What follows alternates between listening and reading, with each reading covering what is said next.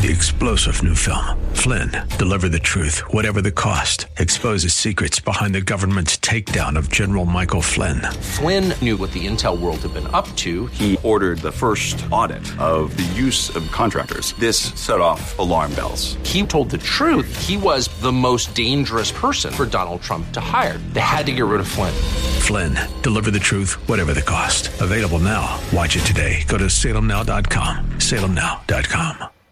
Story just breaking. Wanted to give you this before we get going with JR. Get his take on this as well. Democratic Senator Heidi Heitkamp of North Dakota said today that she will oppose Supreme Court nominee Brett Kavanaugh. Quote, the process has been bad.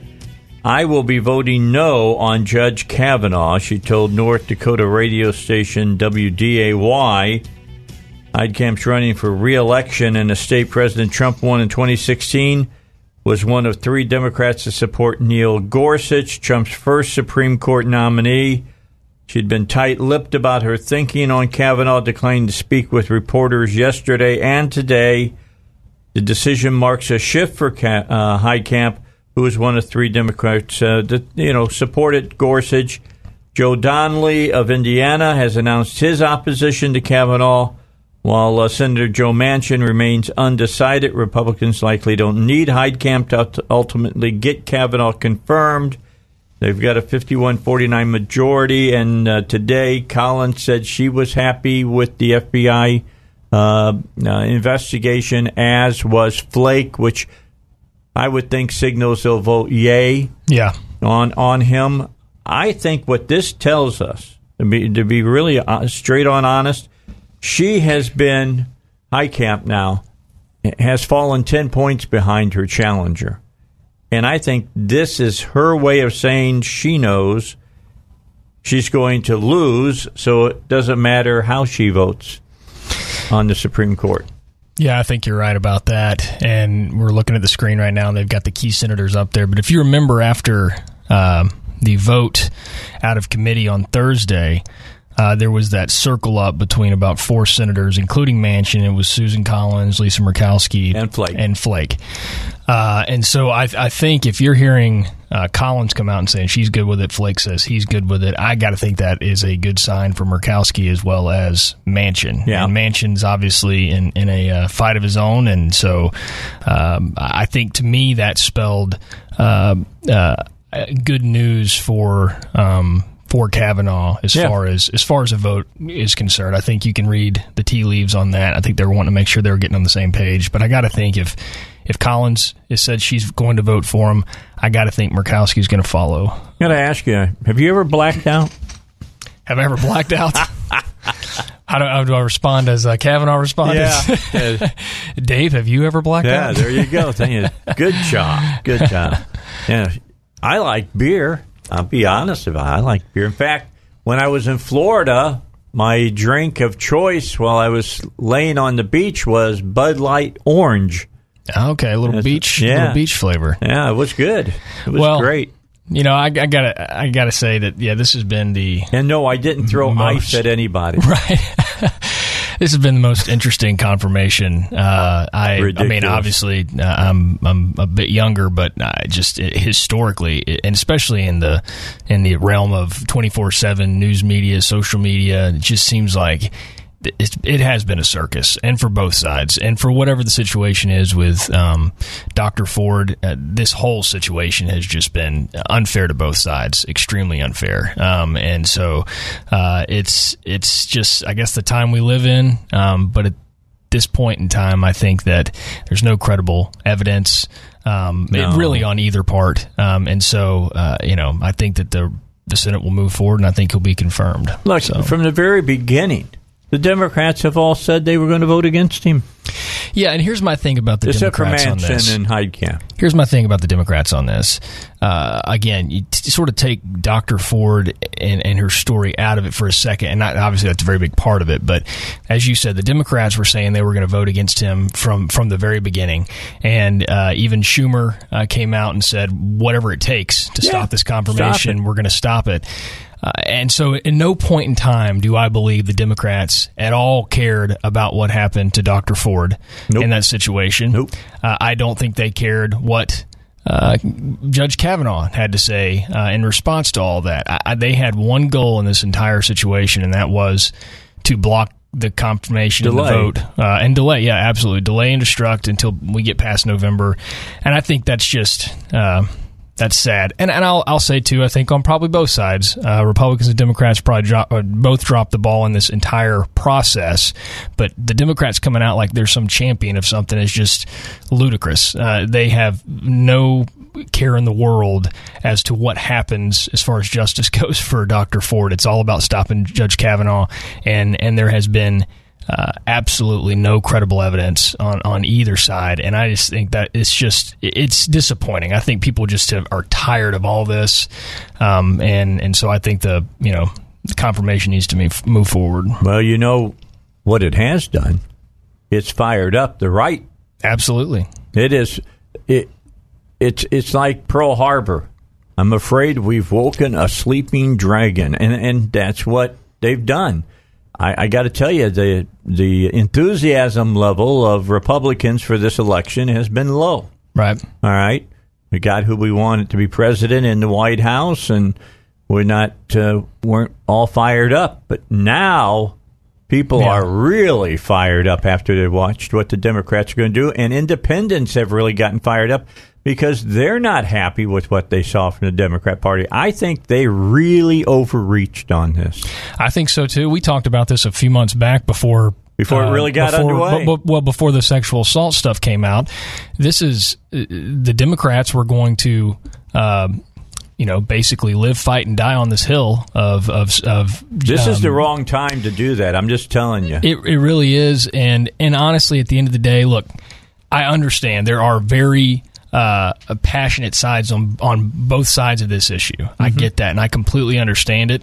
And but I do think if you take into consideration Susan Collins, Murkowski, Manchin, Flake, if there was any shred of evidence that this took place, I think they would vote against him. I really do. I think that they were looking for something, and especially Flake. I mean, he's on his way out. Looking he wants for to cover. See some sort of cover. There's just not anything there. And 36 years is a long time ago. It certainly doesn't forgive anything that happened, whether it involved him or not. But at the same time, I mean, to bring this up, basically 2 weeks or a week and a half before the vote was set, or the plan was in motion, I think that just speaks volumes of Democrats. They want to win however they possibly can win, and I think that the outcome as far as Dr. Ford was concerned was of no concern to them. I will tell you that this confirmation, in at least my estimation, isn't the one the Democrats need to fear. The one that they really need to fear is the next one, and it's coming because Ginsburg is, 87? Breyer is 82, 83? One of them is either going to retire on their own or they're going to be called home, so to speak. And when that happens, Amy Barrett is standing in line. Yeah. And if she gets confirmed, and this is when, if you think this was search and destroy, not even close. Yeah. If she goes up, then it will be search and destroy because she is a practicing Catholic, a solid Catholic, goes to Mass every Sunday, and is undoubtedly a pro-life person. Yeah. And, it will get really ugly really fast for that one. Yeah, and again, I think that's why the elections in November are so important. Yeah, oh, yeah. I mean, just incredibly important. And I think you're right. It lit a fire under the Republican base.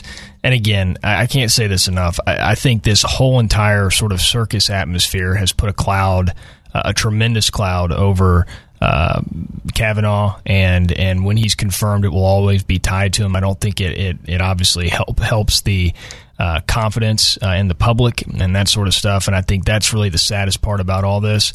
We'll never know. We really won't. We won't know what happened 36 years ago, but I think the way this was carried out and the hits on both sides, it wasn't a good look, but I think you're right. It's a is a preview of things to come in the next one, because if this was ugly, it's only going to get uglier. Yeah, because at that point, see, right now with Kavanaugh, if he goes on, it's going to be four.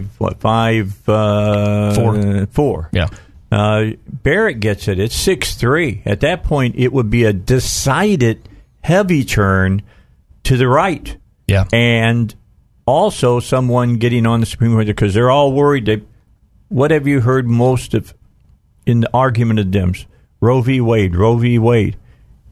That will be an awesome time in this country. Well, if Amy gets nominated. And let me throw this out there as well. You know, when you, especially conservatives, in recent history, right, and I know there's the Scalias of the world and that sort of thing, but in recent memory you have, Republican picks for the court, and they do start to move a little more to the center, mm-hmm. right? I think what the Democrats have done in this process has sort of emboldened Judge Kavanaugh when he gets on the court. I heard this the other day, someone talking about, I fear for the known Democrat attorney who has to go before the court. I just think that this is something that he will not soon forget, and I think that sort of underscores the conservative in him. And so I think it could really, at the end of this, could be even worse than the Democrats were expecting. Yeah, so. My only worry is what Roberts does. I worry Roberts becomes the new Kennedy. I really do. That really worries me.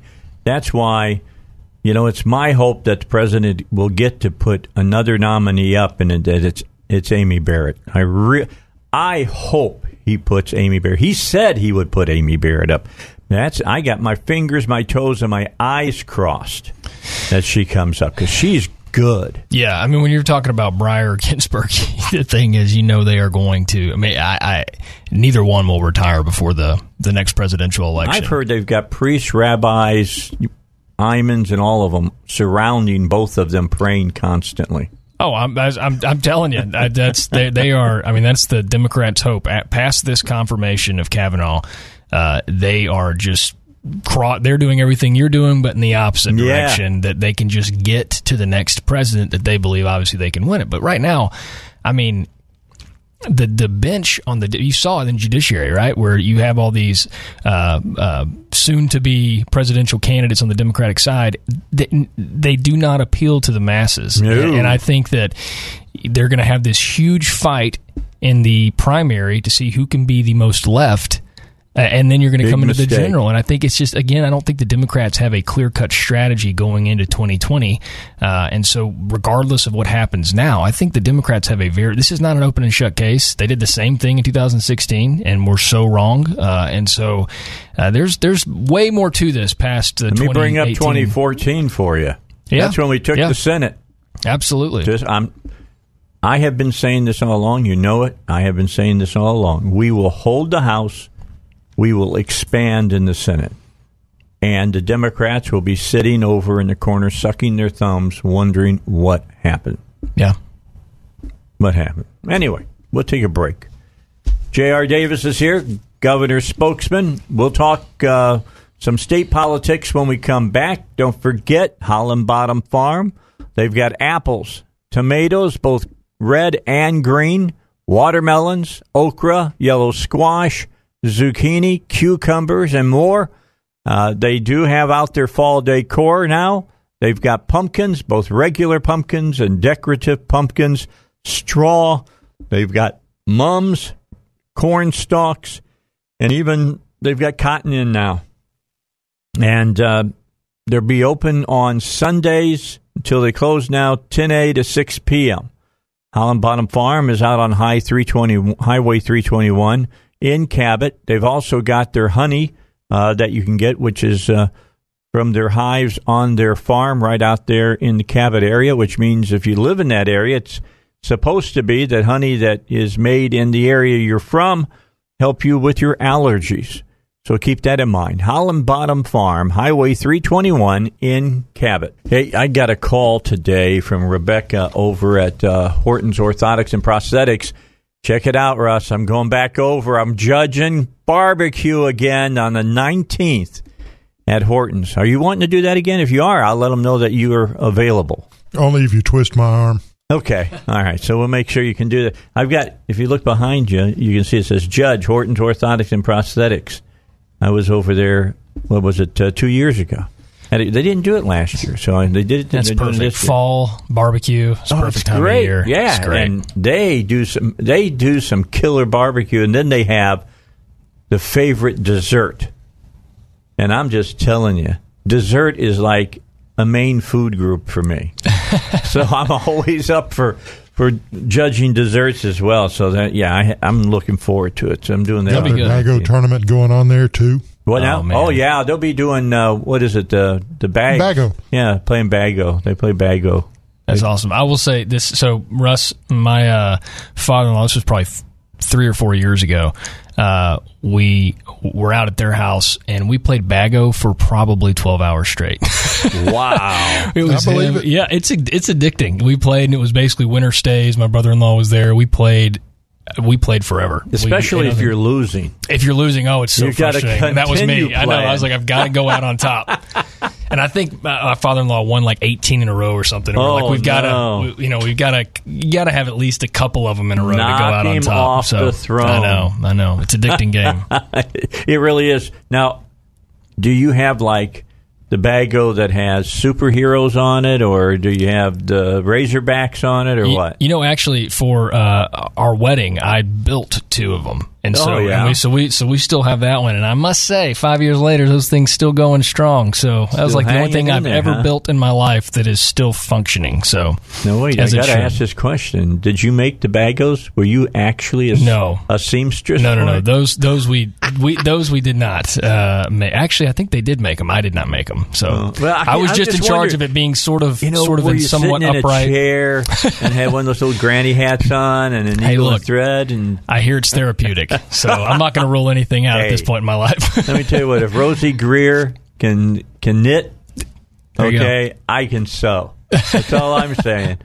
You go up when Rosie Greer was at his best and tell him what he's doing is really too feminine. Yeah, he'd teach you what feminine is. That's what I'm saying. It's all it's that there. Whatever comes, whatever relieves it. You know what I mean? The little therapy action. So yeah, just remember that Horton's doing a lot of work on the 12th Street location. State of the art now, and they are your place to go for anything that you need. If you need a prosthesis, boy, getting that word out is hard. And somebody who can build you an orthotic, they can do that for you. Got great patient relationships. People that have been going to for 20, 25 years, they know their families, they know the patients well, because they provide a lifetime of support. All right, when we come back, because we're up against the news at the bottom of the hour, we're actually going to talk about some things dealing with Arkansas here when we come back. State revenue has jumped in September again. This time it's up $15.2 million. I want to talk about that. Today in the newspaper, on the front page, it was talking about the governor's reorganization plan. We want to touch on that. He had an interesting story. I forget what day it was that I saw it in the paper, but it was that he was making a discussion that the balance of power between the three branches, the judicial, executive, legislative, has started to move, he believes, I think, too much toward the legislature. That was Tuesday. Yep. And we'll talk about that, why he feels that way. And then another story that came out, I believe that was today as well, and that is the Arkansas Department of Transportation being tardy on this I-30 project, not a good thing to do as far as I'm concerned. So while we got about 50 seconds here, let me look at you, JR, and... So, the Razorbacks play Alabama. Yeah. Saturday. Mm-hmm. Can we keep them under 50?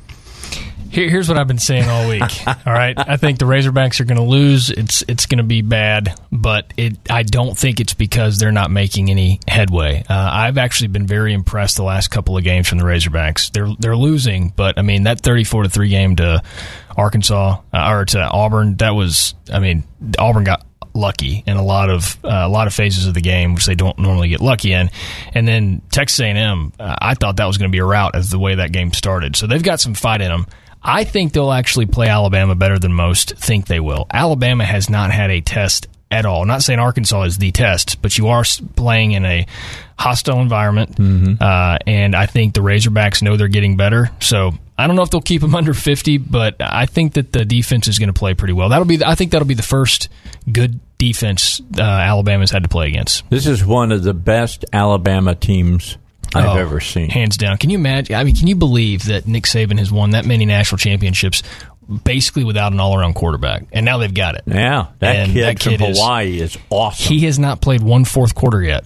Well, he doesn't need to. Why it's do ridiculous. That? 75% completion rate. Unbelievable. All right, let's get the news. We'll get you caught up on the news, and we'll continue. Going to talk about extra money coming into the state next on the Dave Elswick Show. You know, I almost got over to see Earl today. I was over to see Joel Johnson at PI Roofing and sat down and visited with him, and things are going very well for him. But a little later on in the program, I want to talk to you about he's looking for people who want to join his organization, and he's paying up to $20 an hour.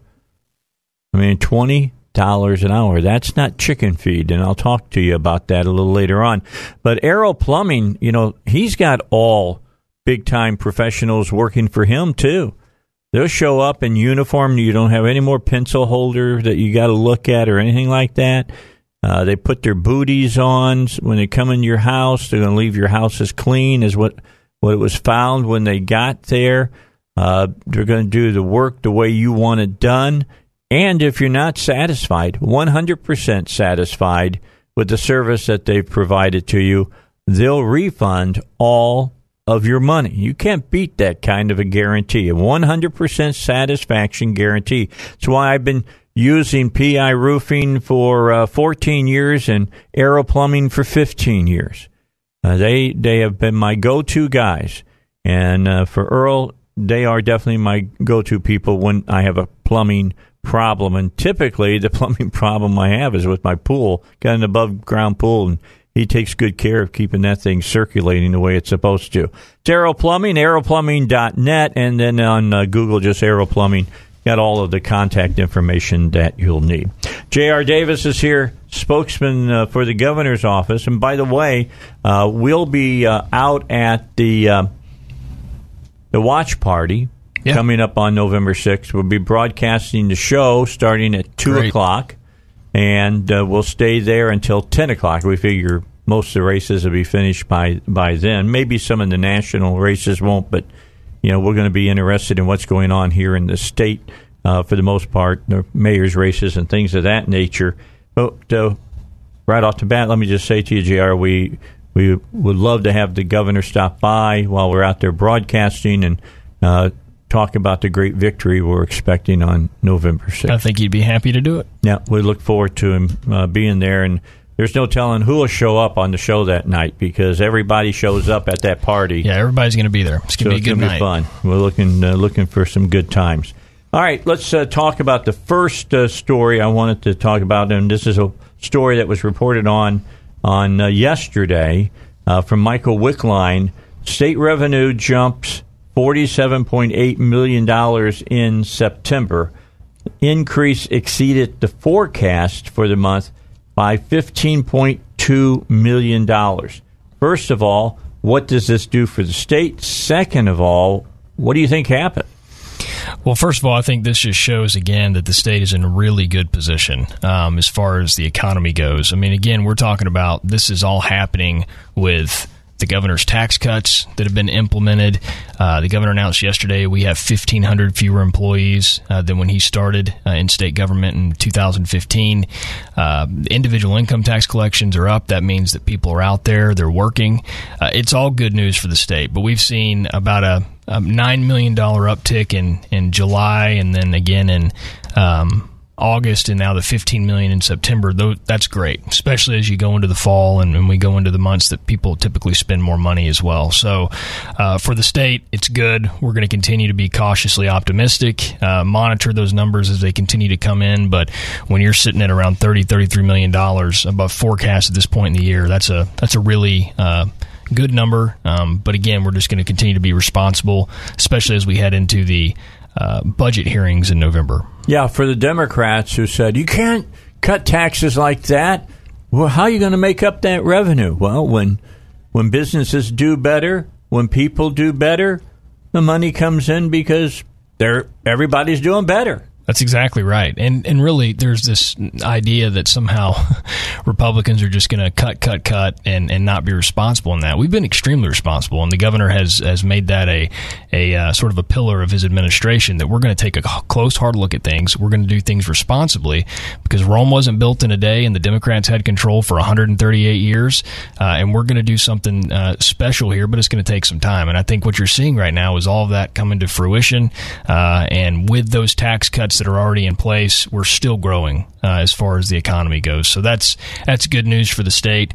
And on another little tidbit, I know this is what we're talking about, but it came out this week, the Education Superhighway Report, which is a group out in California, and they measure sort of progress with broadband connectivity among school districts in all 50 states, and including D.C., and they highlighted Arkansas. Arkansas is the first state in the nation where 98% of our school districts have the capability of being connected to 1 megabit per second per student, which is, for those that don't know a lot about this, that's an extremely high-speed internet for school districts in order to use multiple tablets at one time. And to put that into perspective, the threshold from the FCC was around 100 kilobits per second per student. Arkansas doubled that back in July of 2017, and we have jumped to 1 megabit per second per student, at least the capability of doing so. So as far as, from every aspect, we are trying to create an environment in the state where not only our students can succeed,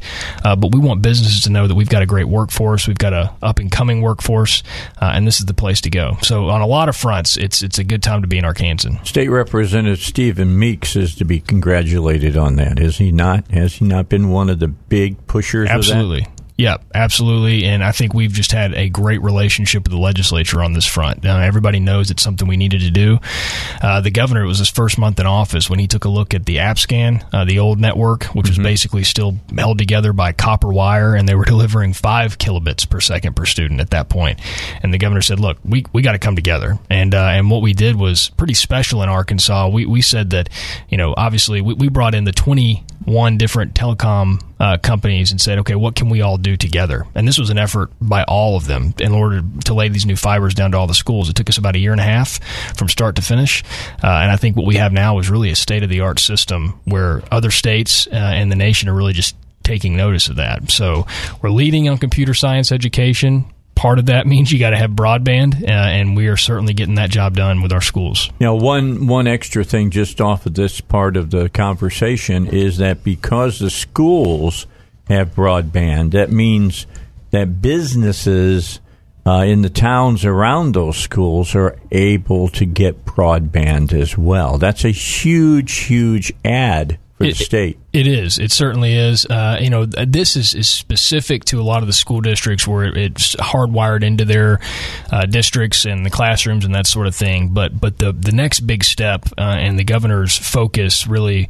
Part of his focus in the next 4 years is to get that connectivity statewide, because it's so important. I mean, he talks about all the time that, a student that's entering computer science as maybe just an electorate right now, or maybe it's counting towards a math or science credit, or they're thinking about doing it in college. You don't have to move to Silicon Valley. You don't have to go to states like New York or Georgia even to experience, or Austin, Texas, to experience that success. You can do it on your front porch in Dumas if you have the connectivity. I mean, if you have the skills and you have the access, you can change the world. And that's what we're preaching. That's what he's continued to preach. And that's exciting. If you're a student here in Arkansas, you have options where you hadn't had them before. Yeah.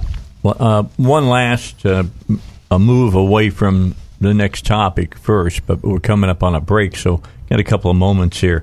Have you read the article from Sam Adolphsen, the Vice President of Executive Affairs for Foundation for Government Accountability, about how excited he is at the whole, you got to get out and work to get on Arkansas Works. Yeah. It's pretty, it's a great article. We're going to have him on as a guest in the next hour. Well, it's going to be great. I haven't read that yet. I want to, but that just kind of speaks to, again, what we're doing and what the governor's been concentrating on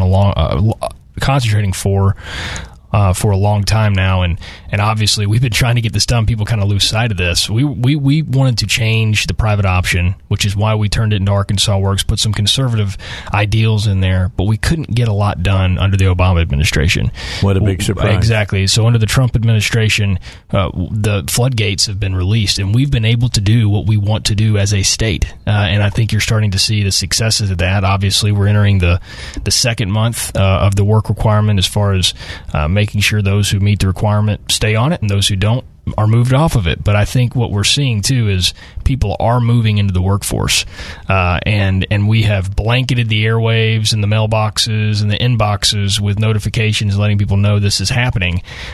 So at this point, you know, we want to help those who have an exemption or those who are out there working. We want to make sure they're staying on the program. But those who aren't, that's their prerogative, and we're moving on from it. But that's how you sustain a program like this, and that's how you put conservative fixes into something that was sort of forced down our throat a few years back. Sort of, yeah. I think that it was definitely forced down our throat. All right, JR, I'll be back for one more segment this hour, going fast. When we come back, talk about the governor's reorganization plan. That's really important to hear about. It'd be the first reorganization of state government, a major reorganization since I graduated from high school, and that was a long time ago in 1971. All right, back with you. Final segment. I get a trivia question, a couple of them every day, and the question was, which member of the Jackson family was the spokesperson for the Psychic Friends Network? And the answer was LaToya Jackson, not Tito, not Janet, not Michael. It was LaToya, although Michael wanted to be LaToya. All right, so I'm just saying, it was. They did a thing with him one time. They took a picture of him and took a picture of her and put them right next together. And I'm telling you, they're almost identical looking. It's scary. All right, away from that, that's chasing rabbits again. Let's talk about the governor proposes taking 42 agencies and pare them down to 15. It's the most sweeping reorganization of state government since 1971. At that time, then-Governor Dale Bumpers, a Democrat, led a successful effort to reduce the number of state agencies reporting to him from 60 to 13. Yeah. I mean, it's actually pretty incredible if you go back to 1971, 72, and then see how the state has ballooned again. But this is something the governor's been working on since he stepped foot in the governor's office back in 2015, and so we kind of talk about the history there. The preparation has been a series of sort of pilot mergers, you know, to see, okay, does this work? Does this save the state money and that sort of thing? We've seen incredible successes in all realms of mergers, from rural services to AEDC, lottery, into DFNA, a lot of the boards and commissions, into insurance. And so as that, we knew this was the right step to go. And this is going to be a big lift, but it's the right lift. And I think we're getting a lot of good feedback from the legislature and the public. Okay, so let me just ask the question. It's probably running through a lot of people's minds right now. What's the big deal with this? I mean, why is it so important, and why will it be so tough to get done? Well, I think first and foremost, let's talk about how difficult it will be to get done. I mean, I have the utmost confidence that it will get done, but there's just a lot of technical things. You got to make sure when you move certain agencies under other agencies, that, you know, some may need to be transferred in a certain way where it brings over the revenue as well, and that sort of thing. There's just a lot of small things, even like appointments of boards and commissions and that sort of stuff. But the reason this is such a big deal, it's really in about six different areas. One is it'll reduce the number of cabinet-level agencies that report straight to the governor. Right now, there has never been, Dave, an organizational chart for the executive branch of government. We put this together for the first time. I mean, we're talking about 42 that we identified as far as cabinet level positions that are all over, you know, and there's kind of like a Rube Goldberg look. Yeah, exactly. And you're all kind of answering to the governor, but there's been some boards and commissions that in 4 years have never stepped foot in the governor's office. That's a problem. Yeah. And so this is going to provide a structure that will allow the governor to have a real cabinet meeting with 15 cabinet members and say, this is what I want to get done. Let's do it. And it's a little more difficult to do it right now. That's one. The one that I think will be really exciting for taxpayers is one, this is going to improve the delivery of services. Right now, there are so many silos in state government where you've got, you know, the left hand doesn't know what the right hand's doing. There's no communication. This is going to break down those silos. For example, the Department of Commerce will bring under the Economic Development Commission, insurance, banking, securities, the Development Finance Authority, Workforce Services. All of them will be under one umbrella department with a secretary at the top. And so if there's issues that need to be taken to the top, they can do that more easily. But also it's shared services. For the first time, and once this is fully implemented, for the first time in our state's history, we will have combined shared services, whether it's HR, IT, we talk about procurement, which we've done a lot of work on already, but this is going to help relieve the state of additional administrative costs for the state. Through attrition, when people leave their positions for another job or retire, we're not going to fill those positions. We want to be able to bring all of that together so the state can use this new department, which is called Transformation and the Department of Transformation and Shared Services, where everyone can tap into that. And we know where the money's going, and we know where those contracts are for. And so that's really going to help taxpayers as far as the improvement of the improved delivery of services, but also it's going to save time, and it's going to save taxpayer dollars. And that's what this is all about. I know in the paper it talked about a very conservative estimate, I think about $15 million a year once implemented, but that's DFNA for you. They're very conservative in their estimates. But let me explain why I think it will be much more than that. When we merged rural services into the Department of into the Economic Development Commission back in 2015. The conservative estimate is that they'd save around $2 million a year. That's one merger. Mm-hmm. That was $2 million over 5 years, so $10 million over 5 years. We're 4 years in, and we've already surpassed that $10 million mark as far as savings go. This is going to have a tremendous makeover of state government as far as that's concerned. It's going to save time, it's going to improve delivery of services, and it's going to save taxpayer dollars. And I think that's really some of the biggest takeaways there of this. It is important to note, though, that agencies will remain their independent services where appropriate. So we're not saying that, you know, the Department of Dave Elswick's no longer going to do what you do, right? You're still going to do it. Don't you be messing with the Department of Dave Elswick. Yeah, but you're going to continue to be able to do what you do and have the communications you still have. But what we want to do is be able to strengthen what you do with more resources and breaking down those silos in government. So workforce services can work with economic development to really come up with a singular focus as how we build the workforce. What can we offer? It's that sort of thing. The new Department of Parks, Heritage, and Tourism, it makes perfect sense. A lot of what Heritage does is what Parks does. And so we want to merge them together with a singular focus to really attract people from out of state and advertise our parks and our tourism. We have a tremendous amount of that in the state, but it's breaking down those silos. It's saying let's all come under one roof and make this thing work better than it has for the last 138 years. So I think that's really special. Also, when you look at the really sort of the major lift, one of the major lifts is the Department of Labor and Licensing, which will bring scores of independent boards and commissions under one umbrella. And so, as a businessman or whatever you're looking for in state government, it'll be easily identified under this new department, where you can find every licensing and regulation board right there, and they'll have a secretary at the top. They'll be able to bring issues that we don't know about right now straight up to the secretary and into the governor's office. So those are the main takeaways. It's going to be a big lift. It's been a big lift, but I think we're hearing some good feedback, and I have no doubt that when we talk this time next year, that we're going to be in a really good situation as far as transformation goes, and it's going to benefit the entire population of Arkansans. Okay, two questions off of what you just said. First of all, how long do you think the reorganization will take? 1 year, 2 years? No, I think, that's a good question. I think it's going to be an ongoing effort. So that's why the governor established or wants to establish the Department of Transformation and Shared Services. This is something we're going to continue to look at. There was a great question raised in the news conference yesterday by a local reporter who said, so you've eliminated about 1,500 positions from state government already. Where do you stop?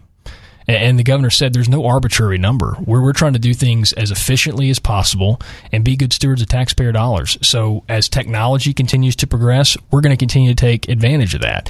And so this is an ongoing effort. But as far as this package right here, we're looking over probably a 4-year period of time. Okay. We're going to save money through, and this is where you're really going to start to see the savings come into lease agreements, share IT, HR. And so over the 4-year period of time, you're going to start seeing agencies, you know, some of them start to move under one roof, be, you know, moved under sort of, one roof, one umbrella, where they can share those services. They're not basically, for example, spending different amounts of money on Microsoft Word, right, where you can get an entire license contract for the entire state. That's a small thing, but that's just an idea of what you're going to see in the next 4 years. So the impact won't be this budget because obviously we have to get it passed first. What you're really going to see the savings come into FY 2021. That's where you're going to see it. So, all right, we're out of time. Sorry, I just talked too much. No, that's all right. We'll pick it up next week. I want to talk about this balance of power. I want to talk about the Arkansas Department of Transportation. And if we're going to save all this money, where does that money go to? Will it go for more bigger tax breaks and things of that nature? That's all for our next time we get together here on the Dave Elswick Show. JR, thanks so much for being on the air. Thanks, Dave. You're going to do good. That's all right. You can turn us on. We got a new person in the studio. And the first time somebody comes on the radio, you know, the pucker factor is very, very strong. Right, yes. I remember I shared that with her my first time a few months ago. What? I don't know if I'm supposed to say this, but a sphincter says what? Yeah, that's what I'm saying. I'm saying. For those of you know, I mean, there's just where'd that come from, old Patron. People? Yeah, it's a very stressful thing. I mean, it's radio. You know, and at least the Facebook Live thing's not going today, so you're not having to deal with the camera aspect. But I colored my hair for nothing. Well, it's right there, but it's coming. But it's coming back. Oh, it's coming. And it's going to come back in a vengeance. In a vengeance. Yes, with a vengeance. Yes. Because not only will we be on Facebook Live, but we'll be on YouTube channel. Oh. It'll be the Dave Elswick YouTube channel. When? So that's all being worked. We're working on it. I can't give a time. Gotcha. Because we got to get things set up. Russ has got to get everything working correctly because he is Mr. Anal. If it's not working exactly right, it don't start. So we'll start when he's ready to. Perfectionist. I give it over to him. I mean, he is the OM and he is the producer of this show. So it'll be good then. I know where I stand. Okay. Right. All right. So we got to guess who is our friend that is. This is Amy Freeman, and I noticed you changed yours to Amy Joe. Is that your middle name? Because I'm Shelly Joe. Oh, okay. Yeah, my name's Amy Joe. I put Amy Hall Freeman for the people that might be trying to look for me from where I used to live. Okay. But I think pretty much everybody knows I live here now, and so I just went back to Amy Joe Freeman. Yeah. So where did you used to live? Well, what do you mean? I said you had it because you want people where you used to. Oh, I'm originally from Delaware. Oh, really? My dad's retired Air Force, so good Dover for Air him. Force. I'm not retired, but that's the branch I served in. Right. And thank you for your service. Thank you. So he's a retired Air Force, and he I was his last duty station.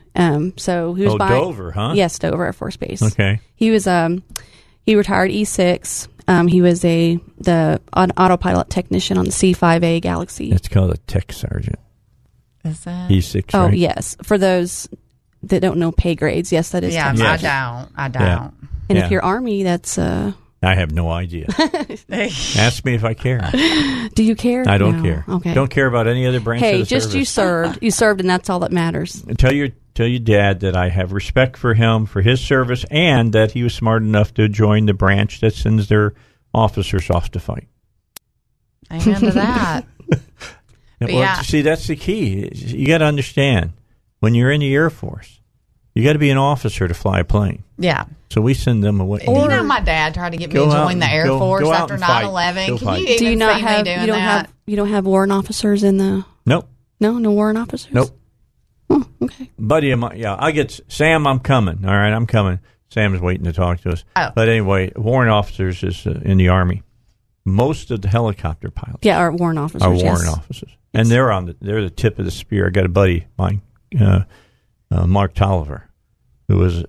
He's married to my best friend.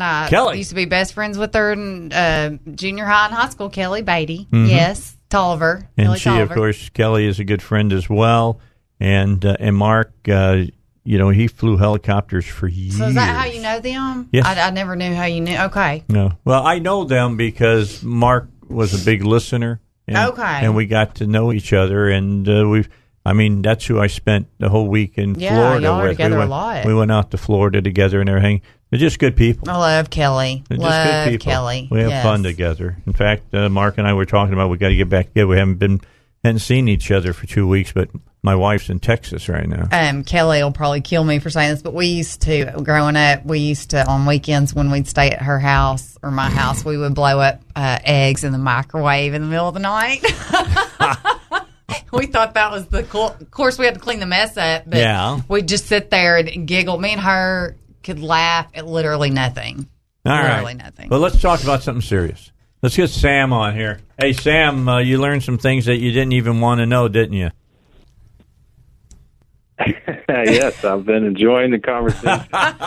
No, you haven't. You've been thinking to yourself, hey, dudes, I'm here. Let's talk about what's going on in Arkansas, about the whole Arkansas Works program and the work requirements. You know, isn't it amazing to you, Sam, that that's being fought against? I mean, Kentucky's caught in a legal battle about it right now. We have just been sued in the last month about this. Do you think that the court system, since it's still kind of under the purview of the Democrats and the libs, that we'll be able to keep this going? Yeah, I mean, it's proof that the resistance has spread beyond just the Supreme Court battle. You know, you've got really common sense work requirement here in your Medicaid welfare program. You've got almost 300,000 able-bodied adults who are on free government health care on the Medicaid program. And you're simply asking them as a state in Arkansas, and you're a leader in this nationally. Only a handful of states have gone this route. You mentioned Kentucky. But you're just saying, hey, be in work 20 hours a week, be in training, do something to move towards independence. And you have challengers coming in from a legal angle and from all other kinds of angles to oppose this really basic common sense requirement. For my listeners, let me tell you that Sam is the Vice President of Executive Affairs for the Foundation for Government Accountability. We've had, the foundation on many times here on the Dave Elswick Show. Tell us, Sam, when do you think that in America we moved away from that the right to work was what people wanted to do to you have to almost force people to do? It's kind of crazy. I mean, there are people that would rather be on the plantation and beholden to the master central government than go out and have a job.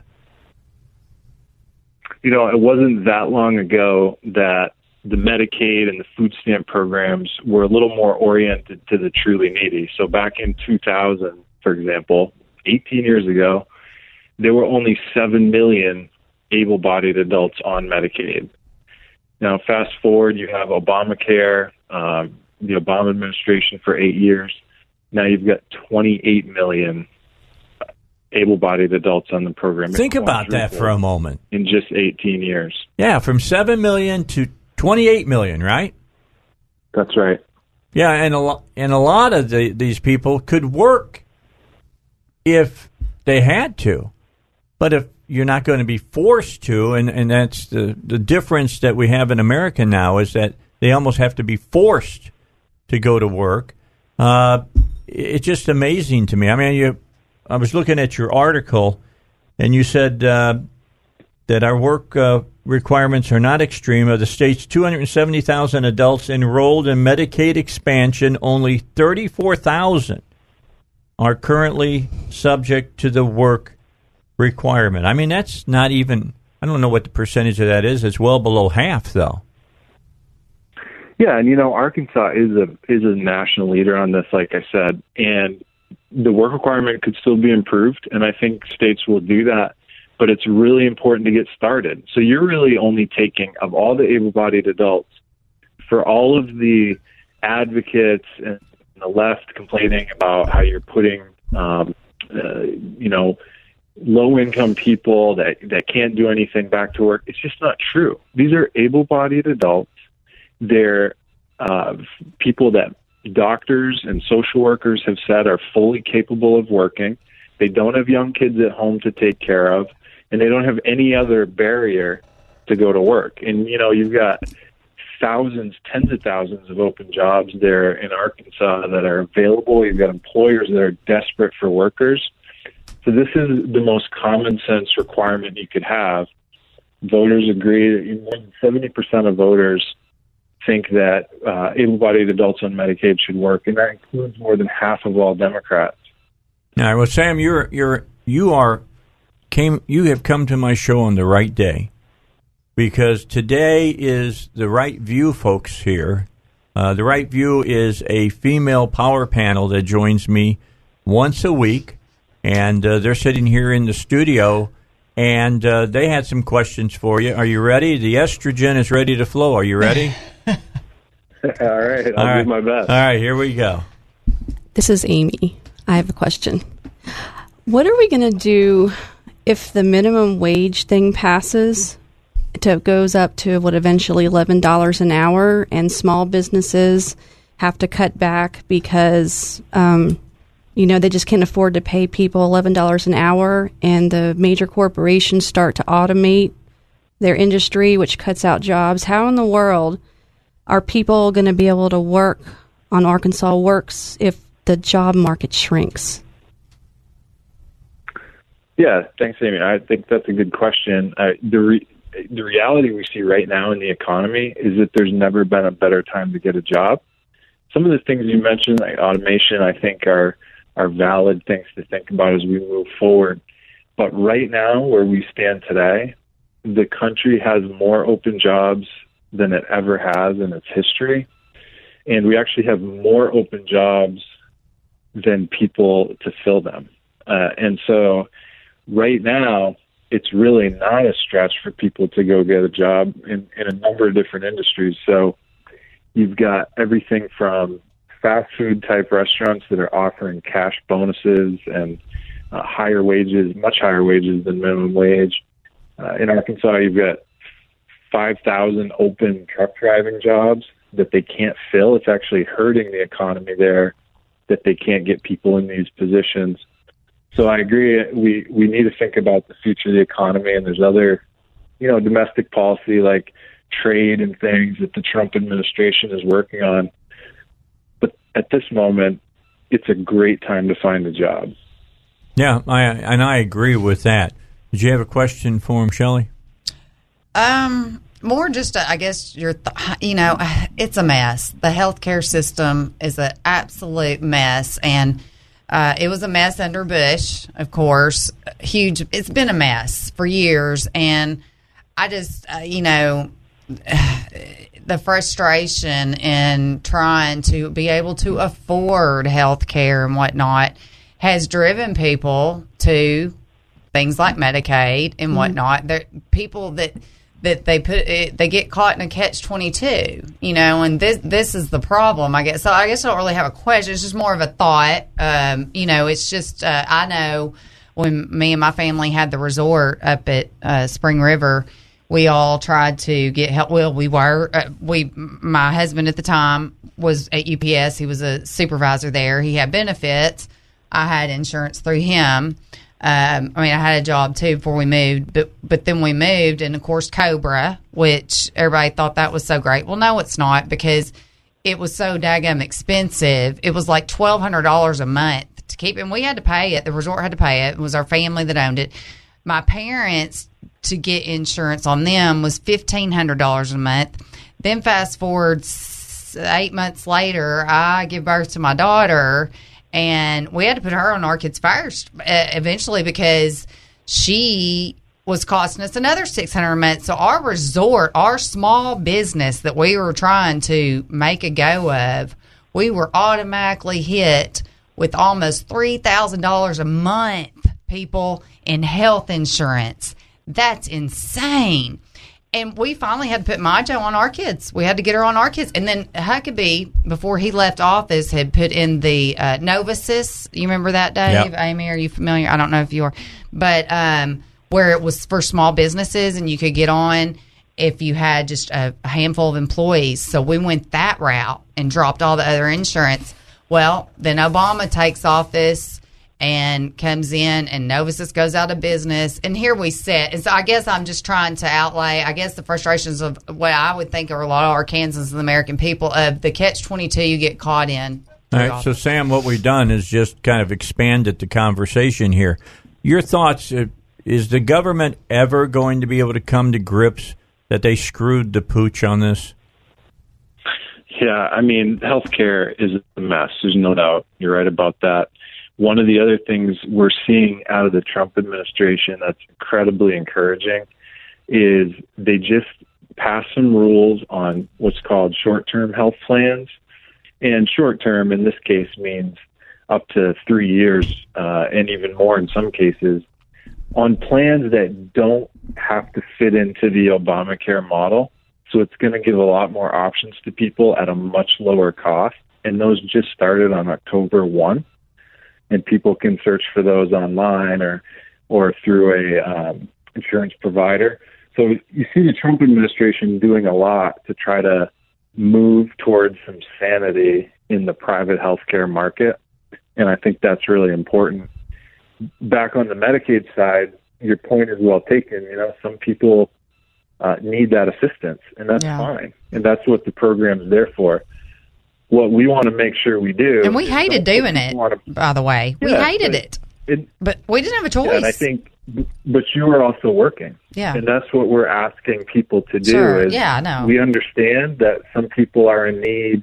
They might be in tough times. They might not be able to afford insurance. Well, if you're on Medicaid, what we're saying is if you're capable of work, you should do that because you want to work your way out of that as quickly as possible. And you can't do it by sitting home. And we also know that welfare traps people. You know, it really does. You get all these programs, and then people end up sitting at home and doing nothing. Yeah. And that hurts their health more than anything. And it hurts their dignity, their mental health, and the whole deal. And that really creates this cycle that's really the worst thing for them. So we want to see people getting out of the house, going to fill some of those open jobs, and really getting back on the track to a better life. That's the goal. Yeah, and I mean, it basically imploded under Obama. It was coming that way, and Obama just sealed the deal on it. And now you get so many people, they're stuck in it. Well, a lot of them. But the work requirement's great. Here's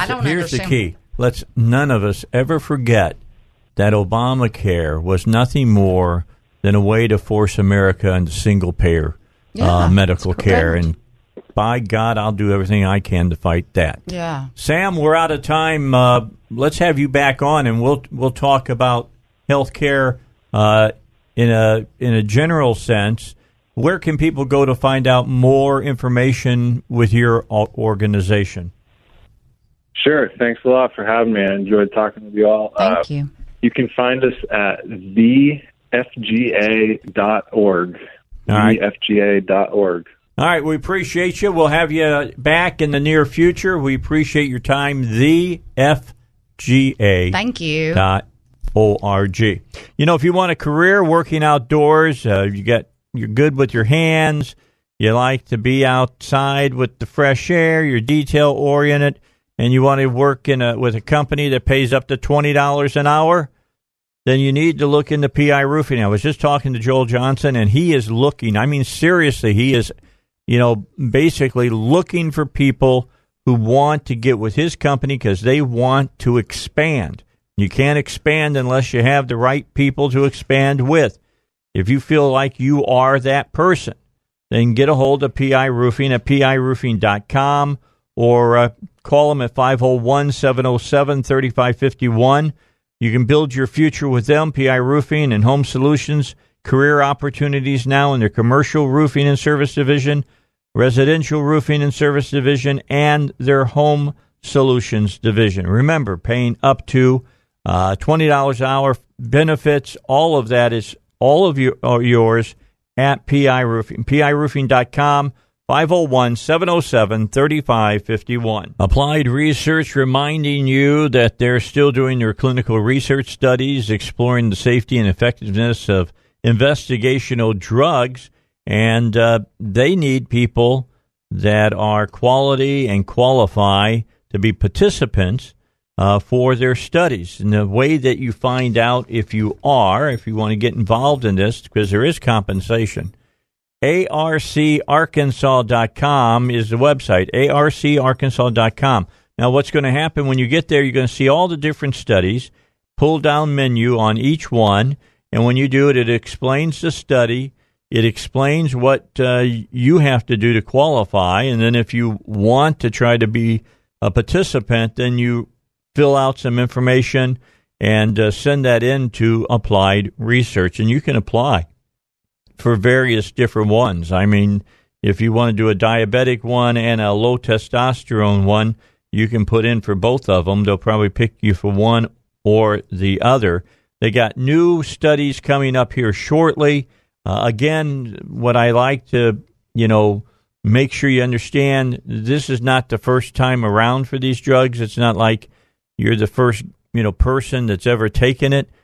These are drugs that are ready to go on the market, and they have to do the final test to make sure about the effectiveness of the drug. You might take the drug, or you might be taking a sugar pill.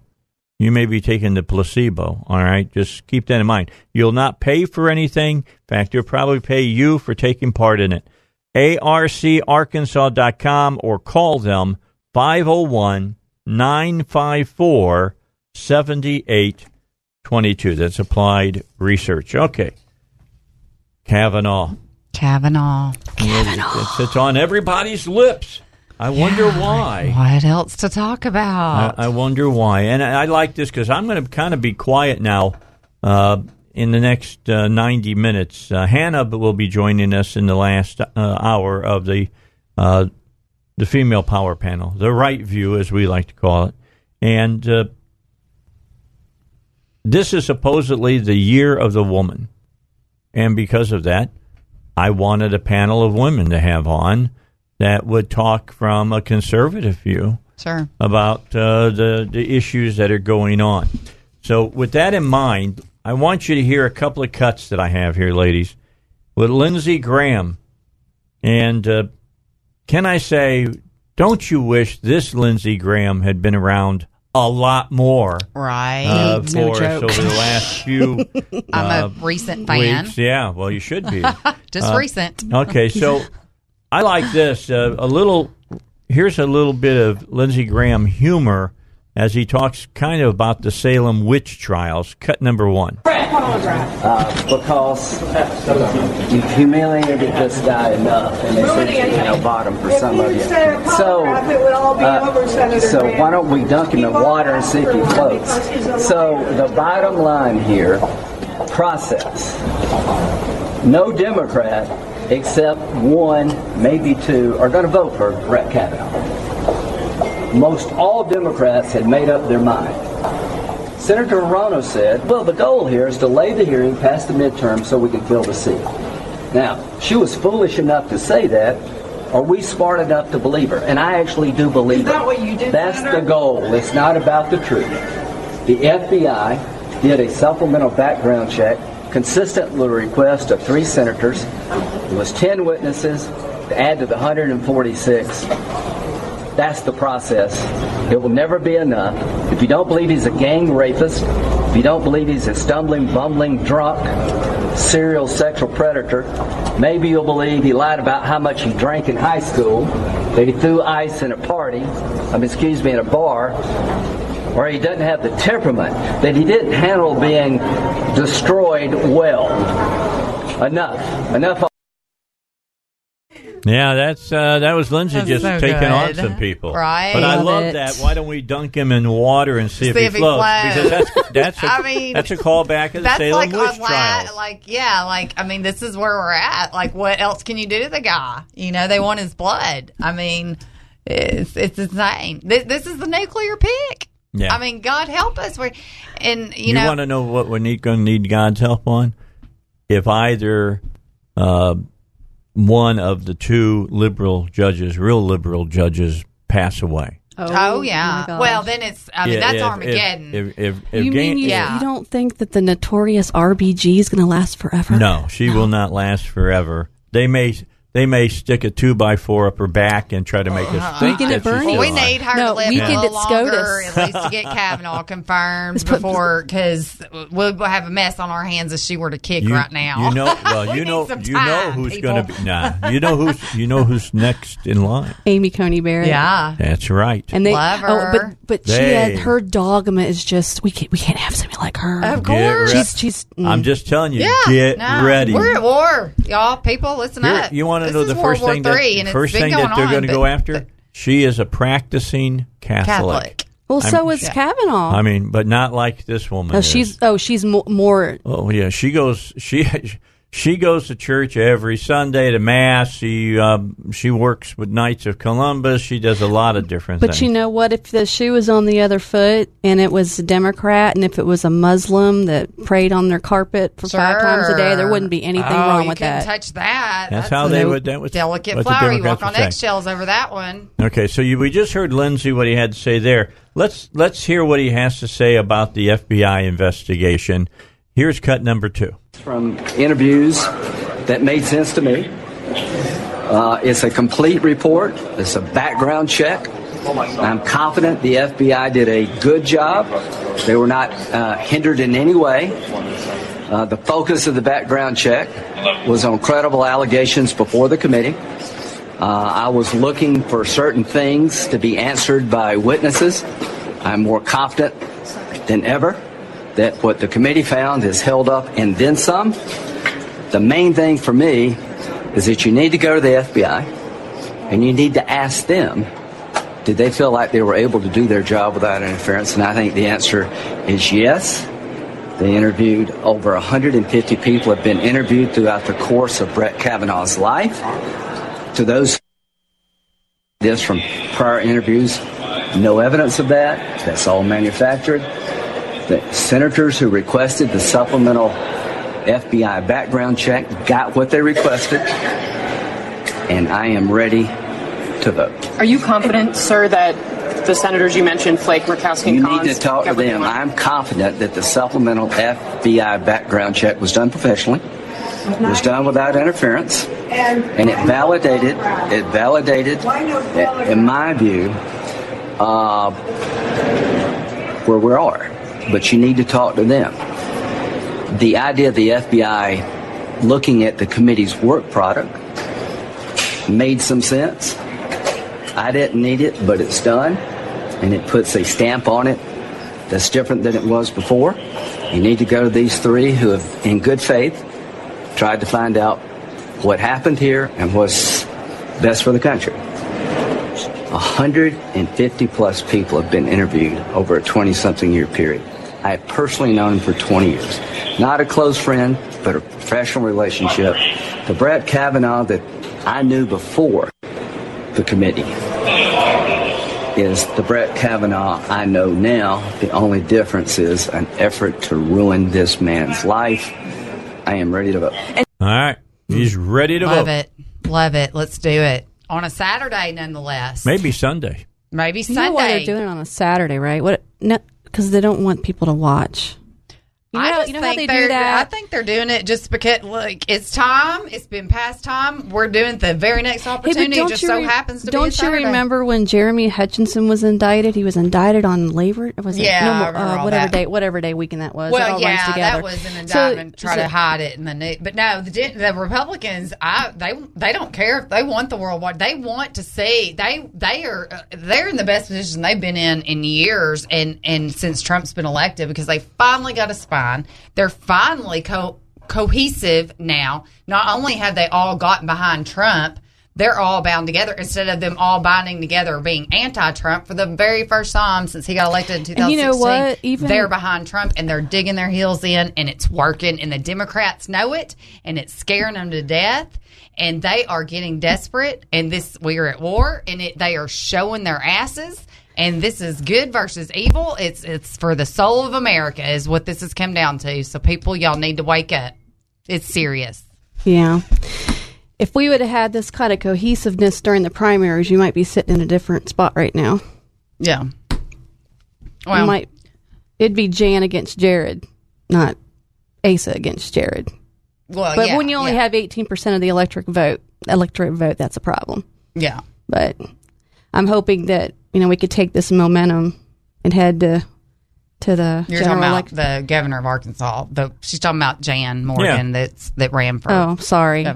I was just making sure the listeners knew. But the thing is, you kind of have to say something because people are still coming to Jan and asking her how her campaign's going, and she's like, really? Yeah. She's like, really?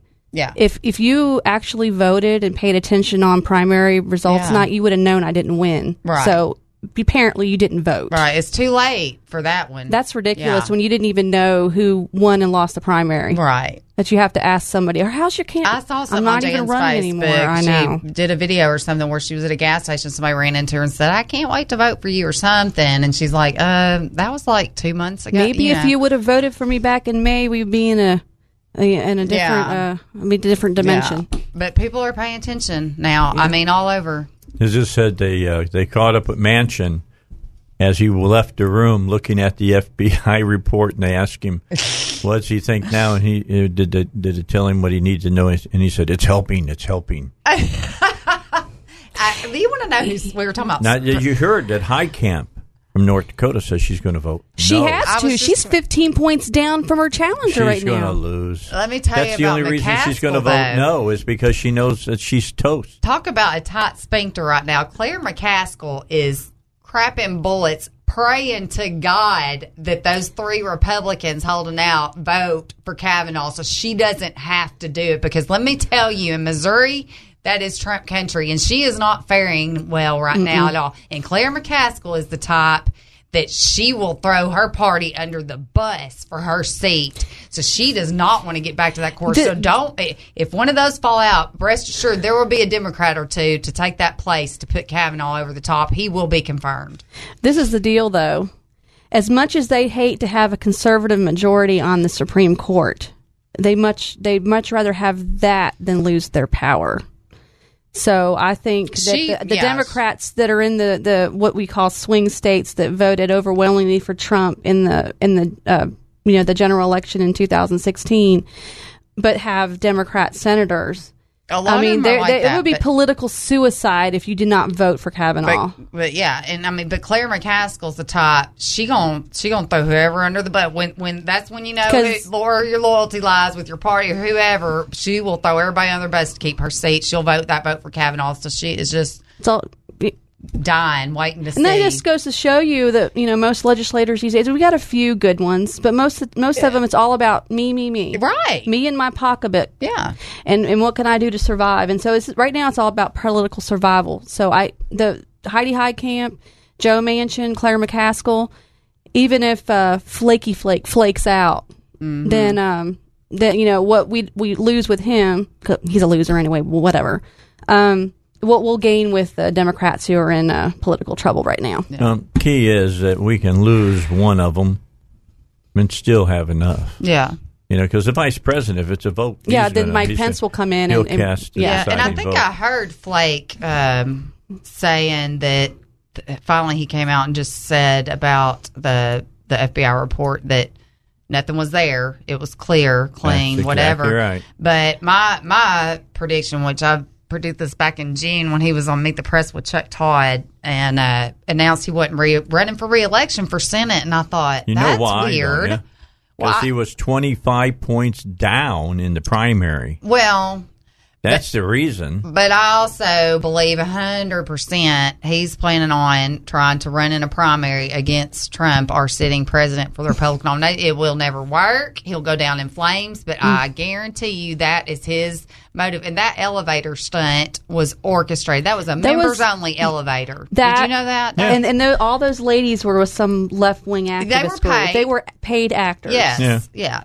And Jeff Flake most likely knew that was all fixing to go down. But, I think that's it. So I'm not sure which way he's going to go with it. But he I think it's going to be whichever way the wind blows at this point. But that's what he wants to do in the end. All right. Got to get a break in. Let's do that. It's about 10 minutes to 4 o'clock here on the Dave Elswick Show. Stick with us. We got more coming your way. Back with you. Don't forget about Sonny's Auto Salvage, your number one choice for recycled auto parts. You know, I'm getting ready to put a new transmission in my car. I noticed some shudder and some things going on, so I got to put a new one in.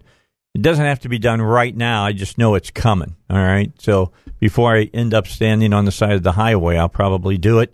Every one of their parts are guaranteed, comes with a standard warranty. They offer 1, 2, and 3-year warranties, for instance, on all parts and labor. Plus, during that 3 years, it's unlimited mileage. It's not, hey, you got a warranty for 3 years or 36,000 miles. I drive 36,000 miles in less than a year. So that's not a 3-year warranty for me. So it's unlimited miles with Sonny's Auto Salvage, your number one choice for recycled auto parts. Let me tell you how they work this. I'm talking to R.D., who is the owner of Sonny's, and he says, just send me the VIN number. So what did I do? I went upstairs to where the car was parked. I opened up the car door, and right there on the side of your car door, it's got all that information. I snap a picture with my smartphone, and I send it to RD. I get a response from him in about 30 minutes. I got it, Dave. We're looking. And when they find it, he'll call me. And then I'll pay about half the price I would pay if I went somewhere and bought a new transmission. This one will probably have 25 to 35,000 miles on it. A good transmission should last you a couple 100,000 miles, so I'm not worried about it. Plus, 3 years, parts and labor, unlimited mileage. I don't have to worry for 3 years. By that time, my car's going to be over 20 years old. I'll probably be looking for a new car by that time. All you need to do is call them, 982-7451. 982-7451. That's Sonny's Auto Salvage, your number one choice for recycled auto parts. And remember my, philosophy about recycling and going green. I'll go green when it saves me green, and Sonny saves me dollars. So that's the way I look at it. Yeah. I ain't going to do it just because somehow it's saving Mama Earth. Right. Number one, the Earth is not an entity. Right. All right. It's a piece of rock. Right. With entities living on it. Right. It's a big And for difference. Those that believe in creation, it's been here for 6,000 to 10,000 years. So nothing that we're doing in the last, 200-some years is making a dent in what could have been done the last 10,000 years. So, there's that. So You know why I think we had so much rain in, I talked about this the other day, in, September. It was cool in September. It was rainy. It did rain a lot. It got on my nerves. I think it's because of all the fires out on the West Coast and all the particulate matter that it made and dumped into the atmosphere. I mean, a volcano does this as well. And that's what clouds are. They're dust and moisture. Thank you very much. Y'all are above my pay grade on this one. I think that's what happened. I really do. Sounds good. When they teach you more than just how to use the correct pronouns in school. And maybe they teach you a little science, a little civics instead of social studies. You might know something. Are we coming up against a break soon? You got 2 minutes. Can we just talk about how freaking awesome Trump texted us yesterday? He texted the American people. Let me change this just a little bit. That was FEMA. Well, okay. But he probably told him to do it, didn't he? He said, But it's a way for, FEMA to contact for people. So if Trump can instruct FEMA to send out, to test the emergency broadcast system and send text to everybody's phone, then, you know, when they start... You know, and you can't turn his alert off. No, it comes on whether you like it or not. Yeah. So, does the same thing on radio stations, too. Yeah. Yeah, and I mean, I remember I was at work and it all... Everybody's phones was going off and 118 yesterday. We're like, what in the world? I mean, and the next thing I know, I'll walk out and I see on the flat screen and CNN headline news, whatever. Why are we getting presidential alerts? Blah, blah. Funniest meme ever, this girl. Did you see that one that's been running around about that Trump sent one out and it said, hey, all you idiots. Yes, I tagged you in that one. And then my friend Sherry tagged me in one that said, just before I came on the show, it said, guess who can't send out presidential alerts? Hillary Clinton. That's a good one. That was so Thank good. God to that one. You're right. Well, what I'm saying is, if he can send out an alert, I mean, when he can... Trump does whatever Trump wants to do. And if he can't turn it off, then CNN can't say they didn't get it because it's going to go with their phone regardless. The Democrats' heads exploded over that. But let me ask this question of you. Does it not worry you that they've got everybody's cell phone number? Well, you know, but I mean, yeah, Dave, we talked about this, you know, and the cameras and these smart TVs. Also, it's like everybody, yeah. You were on the show that day that I talked about. I had her all freaked out. Your television may be watching you. That's why I turn my cell phone down in my bedroom at night. It doesn't matter. It's still listening to you. We'll do a show on that again. We got to do that again. Just for you, so I can make you paranoid. We'll be back. We'll be back after the news, and Hannah will be here with us, and we'll really get going with The Right View. Back with you, final hour of live programming in the next hour. If you missed it, JR Davis was with me in the first hour. And we'll replay that interview for you so that you can hear what he had to say about a lot of different things, about state revenue jumped by $15.2 million in September, about the governor's reorganization plans that he has. We talked some about the whole Kavanaugh thing. We talked national politics as well. So that's coming back up in the next hour. Also, don't forget, on November the 6th, we will be at the Embassy Suites with the Republican Party Watch Party. We'll be over there. We'll start at 2 o'clock because that's typically power panel time. And the ladies that are here right now probably will grace across the stage at certain times. We're going to be on risers up wherever I can see us. Oh, I'm very excited about that. That's going to be fun. Be there all day. It's going to be fun. We'll be there all day because we're going until 10 o'clock. Okay. I'll be there at 4. So you're coming, right? Can I bring my girl, my little 10-year-old girl? I don't see why not. Yeah. You can bring my, I won't bring my Joe because I'm probably going to end up just staying over because it's going to be late because we're going to be on the air till what? 10 o'clock. 10 o'clock that night. So it's like from 2 to 10. It's history. Yeah, definitely bring it. Mama may want to just go party or something afterwards and celebrate. This is true. So. We will talk about this at another time, not during the time that everybody's listening in on the radio. I'm sorry. There we go. Okay. Discuss your party time later on. All right. For that. No red Solo cups, ice, or beer. Sorry. All right. Yeah, do not throw ice at anybody. No. Right. That is a deadly projectile. And don't stand around the punch bowl with red Solo cups because you might be a raving drunk. Exactly. You know, an angry one. I got to tell you what has been so interesting, and I mentioned this on the show last week. When Clinton was president, I had to explain to everybody what they meant when they said BJ. Okay? Oh, yeah. I had to explain that on the air.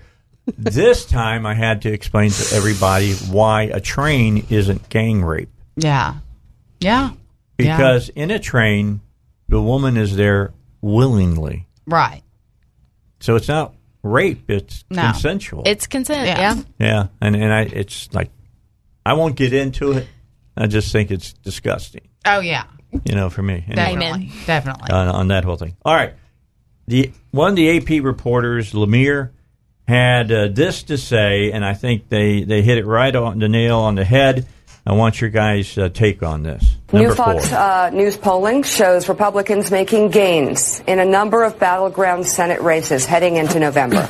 In North Dakota, Senator Heidi Heitkamp, who is one of the most vulnerable Democrats this year, is trailing her Republican challenger, Kevin Cramer, by 12 points. Let's stop right there. Jonathan Lemire, of all the races right now, Heidi Heitkamp seems to be the Democrat who, boy, she just seems like very endangered right now. And unlike every other Democrat in these tight races, it's hard to imagine how she fights her way back, especially with the Kavanaugh vote still in front of her. That's right. Strategists that I've talked to on both sides of the party put her as the most endangered Democrat by far. That poll that you just showed right there really underscores that. There are other seats, Missouri and so on, where Republicans might have a slight edge, and I'm sure we'll get to some of those in a minute. But this one in particular, Heitkamp, they feel is in real trouble. And they think that this Kavanaugh moment here has energized Republicans who, as you've been saying, really despondent, really down about how the spring and summer have gone, and now feel like they have something to fight for. Now, it will be interesting to see, does that enthusiasm persist if Kavanaugh were to be seated on the bench? Like, if he comes through this and he gets on the bench, is this some of this enthusiasm almost anger, like a justified, how they're treating our guy like this, how could they deny him? And certainly if he doesn't make it, then yes, you'd think that would continue. If he does get on, does some of that dissipate? I mean, that's what we'll see in the weeks ahead. It does not dissipate. People on the right are pissed off. Full force, 100. We're at 100. Here's what everybody understands. If the Democrats take over, it's not good. Yeah. They're going to take the crumbs back. Yeah. So I'm going to let you guys talk about that a little bit. Well, Hannah, let's start with you. Hannah go first. So I have befriended a Democrat in school. It's awesome. And I love the relationship that we're forming because he is real big on one day, 10 years down the road, I want to take you out to dinner and just talk strategy. He said, because we can so respectfully disagree about things. Mm-hmm. And of course, we talk about the Kavanaugh situation.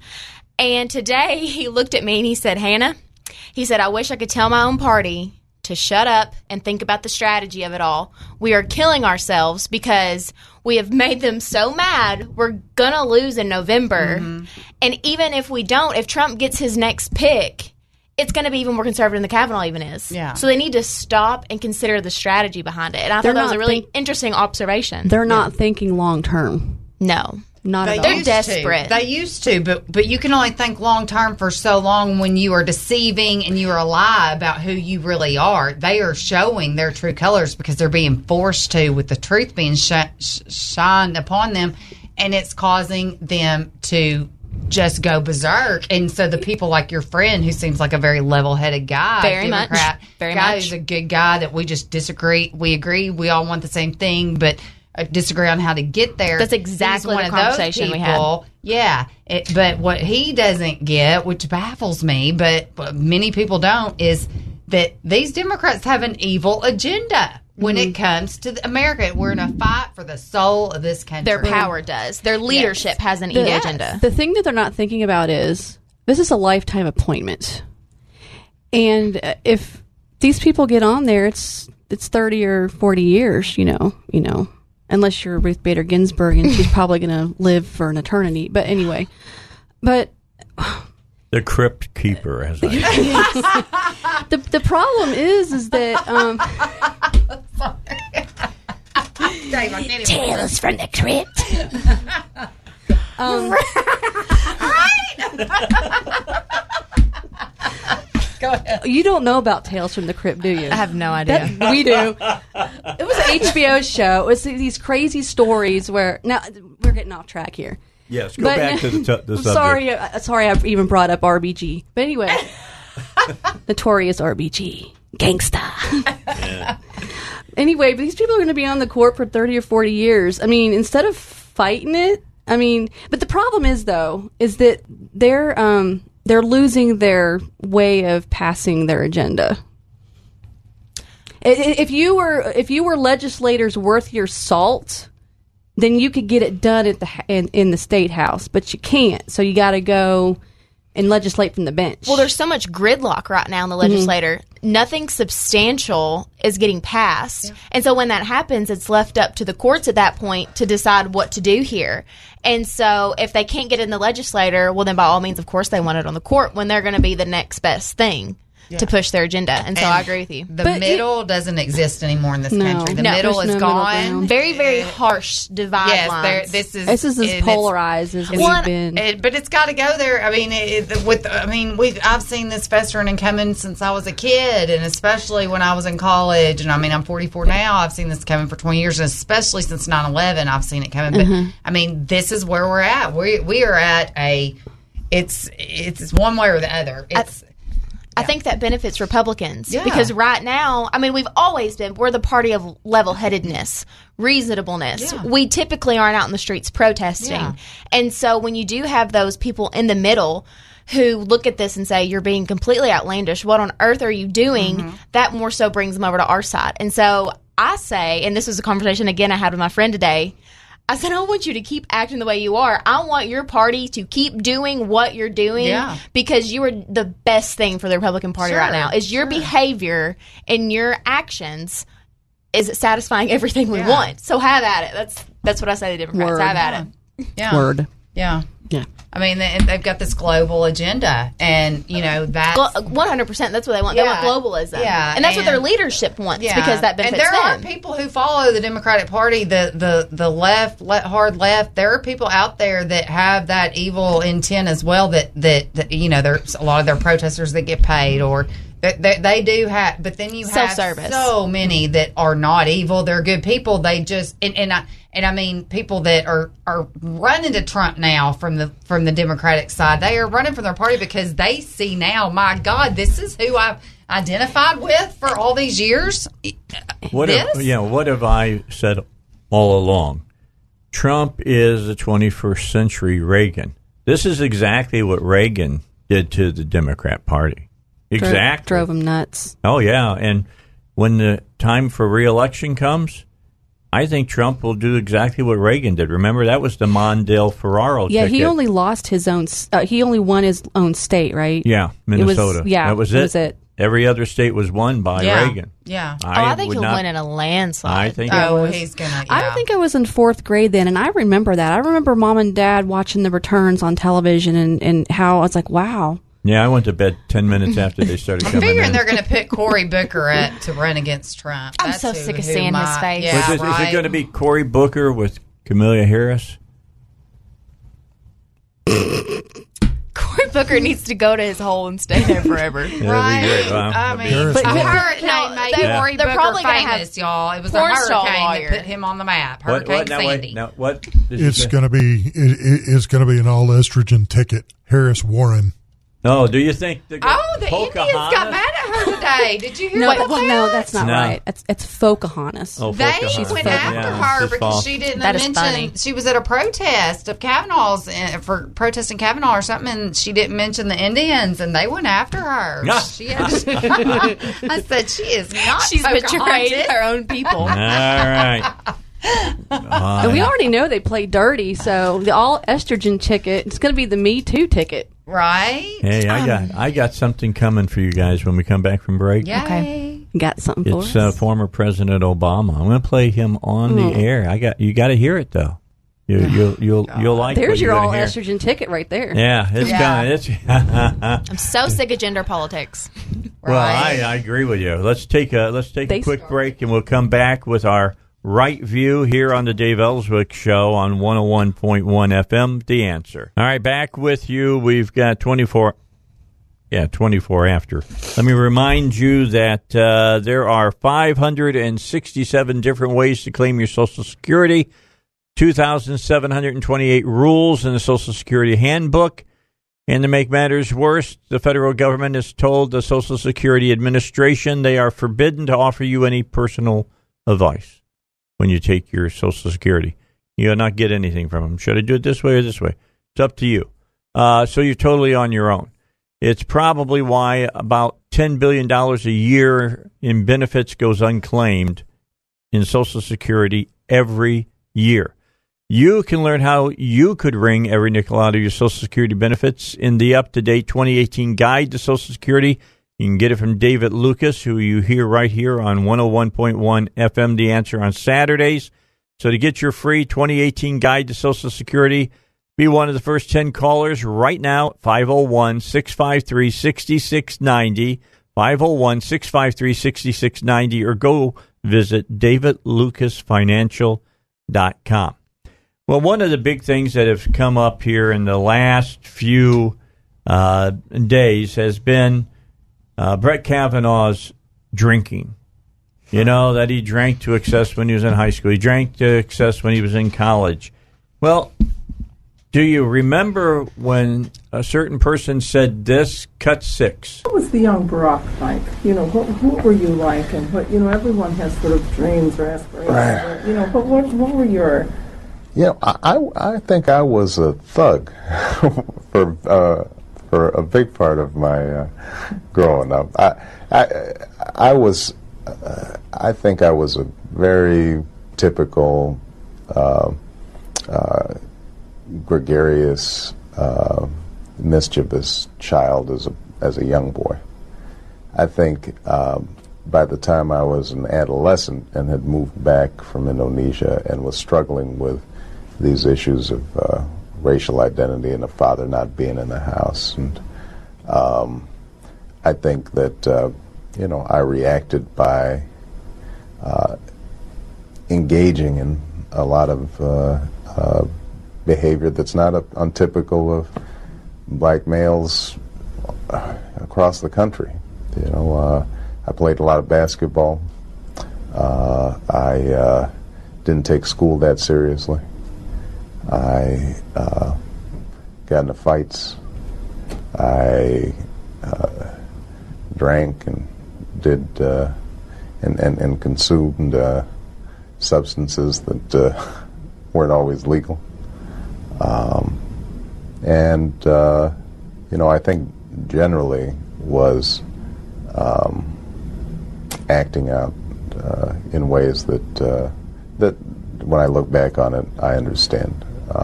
I think that what got me through those years was sort of a natural aptitude for schooling, which meant that I didn't have to pay attention too much to be able to keep my grades up and at least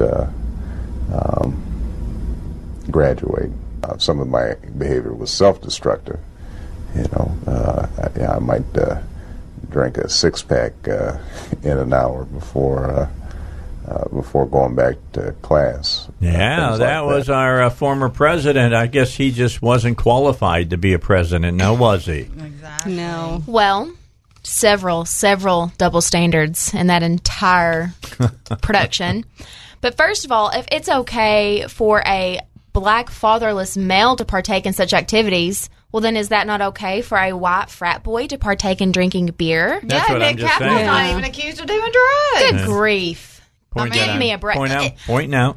Just pointing it out. Right. Why is anyone surprised? It's straight hypocrisy so from the left. Stupid. Hypocrisy at every turn. The fact that we're even having to entertain it is bizarre, you know. Did you notice how he said he didn't pay too much attention in school and he's kind of, you know, isn't that kind of, he kind of just lays through. It's a little self-glorifying statement there. Didn't he kind of lays through the whole 8 years of his presidency, too, while we're at it?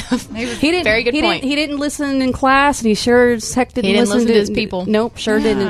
I don't think he sat in the class on economics. No. I think he missed that one. I think so. I think he drank community organizer day. Yeah. Oh, yeah. So. Well, he went to school in Indonesia, so I'm thinking macro and microeconomics. I'm still not convinced. Probably a little definition. Born in America. I still don't believe to this day he's really a citizen. But no. That's all water under the bridge. But just wanted to point that out. But you're a conspiracy theorist. No, I just prove it. How dare you? He hadn't proved it. And I mean, my God, how hard is it to back when Trump was one of the first ones? To ask, where's your birth certificate? But he wouldn't give it. Why not give it to shut it down? He would never give it, like... Because he couldn't give it. To be the devil's advocate. Amy. Exactly. To be the devil's advocate, and you know what side I fall on this.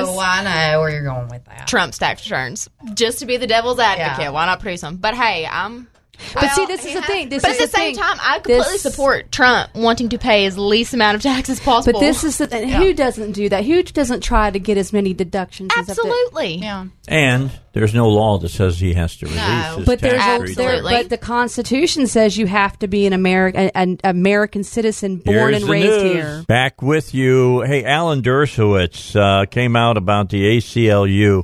Got to hear what he has to say. Do you think, Professor, that that's a fine standard? It doesn't matter whether he's innocent or guilty. He should just submit. Well, it sounds very familiar. When I was in college, that's what they said about people who were accused of being communists. Yes. It doesn't matter whether you're innocent or guilty. If somebody has accused you of being a communist and you angrily responded and said you're not, then A, you don't have the temperament to have the job. And it's just a job interview if you're getting fired from being a professor after 40 years. And what's the difference if you're innocent or guilty? Somebody has said you're a communist. This goes all the way back to the Inquisition, when they would call you in first and make you testify, and then they'd present the evidence. Look, once you're accused of the most heinous crime imaginable, it turns into a trial where you have due process, yes, where the burden of proof is on the other side, where the evidence has to be clear and convincing. In America, we don't allow people to destroy other people's reputations and careers based on an inference of guilt, the way the ACLU now says. The ACLU says we should presume guilt, not presume innocence. After 100 years of defending due process, that's exactly what they're saying. So you are a liberal. You have lived your life in a liberal world. You go to Martha's Vineyard. You know liberals. Do any of them ever say, look, I don't agree with Kavanaugh. I hate Trump. But I agree with you that due process is worth preserving. Are there liberals who feel that way? I found very, very few of them. For example, today, 700 law professors signed a letter. They asked me to sign it. I refused. I wrote a dissent, saying he now no longer has the judicial temperament. Well, can you imagine if this were a liberal who had been appointed by a liberal president who had been accused and who had acted similarly? I don't think a single one of those professors would have signed that letter. They all fail the shoe on the other foot test. Senator Booker, who I like and know, is just dead wrong. This is all about partisanship. If the opposite was happening, and if it was the Democrats who were putting up candidate, everybody would be behaving the opposite way. And so it is partisanship. And I think the framers of our Constitution never intended the confirmation process to look anything like this. I agree. And I hope that I would be honest enough to say so. I mean, we defended Al Franken on this show, whom I don't like personally, and I hate his politics, but I think he got shafted for the same reason. Defended him too? Yes. He deserved to be defended.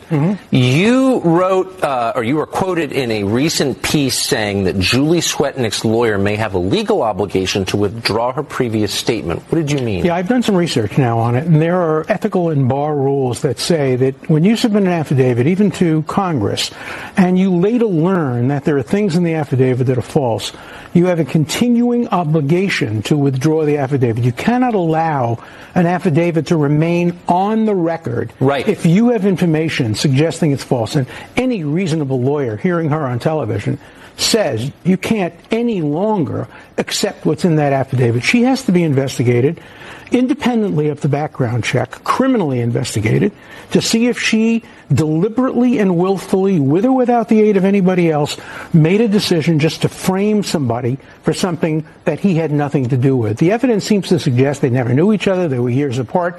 They were operating in different circles. It wouldn't surprise me if an FBI investigation proved they never met each other. And if that turns out to be the fact, she belongs in a court of law, being prosecuted with a presumption of innocence, yes, as a defender, but if the evidence shows that she committed perjury, prison. Wow.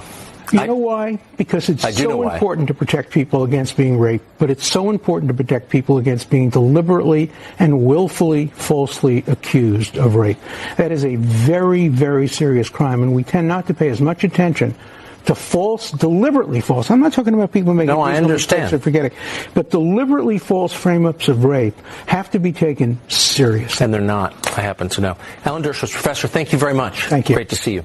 No. Woo! Very. Alan Dershowitz laying it out for everybody there. And for him, I mean, of all people, to be defending Kavanaugh and then, you know, I mean, that's... Well, he's that's just defending every red-blooded American. I know. But he's not defending Kavanaugh. He's defending the Constitution. Exactly. I know that. But a lot of them don't, is what the point. Well, I guess he made that point about his liberal friends. Yeah. Right. So kudos to him for at least actually... No, he's guilty.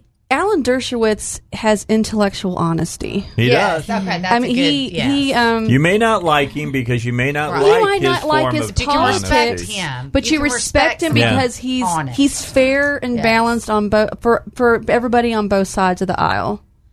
And if you're going to have somebody defending you, that's the person you want to have defend, not somebody who's going to do one thing and then stab you in the back the next. See, I like Dershowitz, but I can't stand Tobin. All right, both of them are intellectuals, Except that Tobin is not an honest intellectual. Big difference. At all. Yeah, it is a big difference. That's why, I think Hannah was talking about her friend from law school she's made. There's a respect there. There's a mutual respect. They're both, it all is based on, are you honest about how you feel and why, and the reasons, your motives behind feeling the way you feel, and are your intentions good? This is what I miss. Being able to talk with somebody who has an opposing viewpoint and leaving as friends. Absolutely. Yeah. It's a lost art. Yeah. It's, I still got a handful of those. The leadership, the leadership has created, they're almost as if parents in this situation where they're supposed to be the leaders. Mm-hmm. And so when they are so awful and hateful and torn between each other, it just creates that atmosphere around the everyday American trying to have the conversation with each other. It's toxic. So, exactly. It's very toxic, very rigid, very cold. Because most people on the left cannot be honest about when was the last time you heard a Democrat call out another Democrat? We call out Republicans on this show all the time. So state level, national very big level. Difference.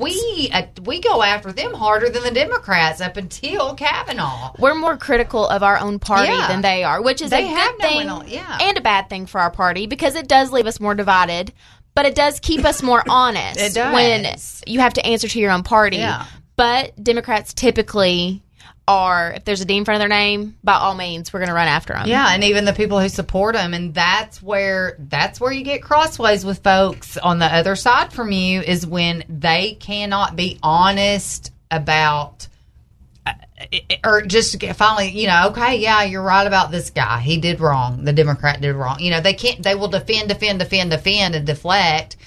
And it's maddening. It's the hamster wheel. Well, here I'll explain that to you. Do we still have John Kerry talking about Ted Kennedy? No, oh, do we still have that, or did we already get rid of it? We already got rid of it. Oh, that I played yesterday. He defended Ted Kennedy, basically saying the good he did outweighed all the bad. It's really? The end justify the means. Or the end justify the means. Yeah, you want to talk about somebody who actually was a drinker that blacked out all the time? Right. Ted Kennedy. Drove off a bridge and let a woman drown. Ted Kennedy. Yeah, yeah, exactly. And he's called by the Democrats the lion of the Senate. And that's how the left can give Bill Clinton a pass because...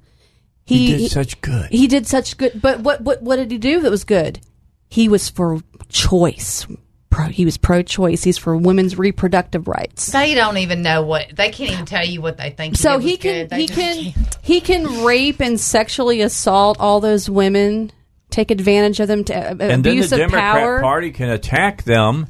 And it was the women, and win president. And then turn around. I thought all women were supposed to be believed.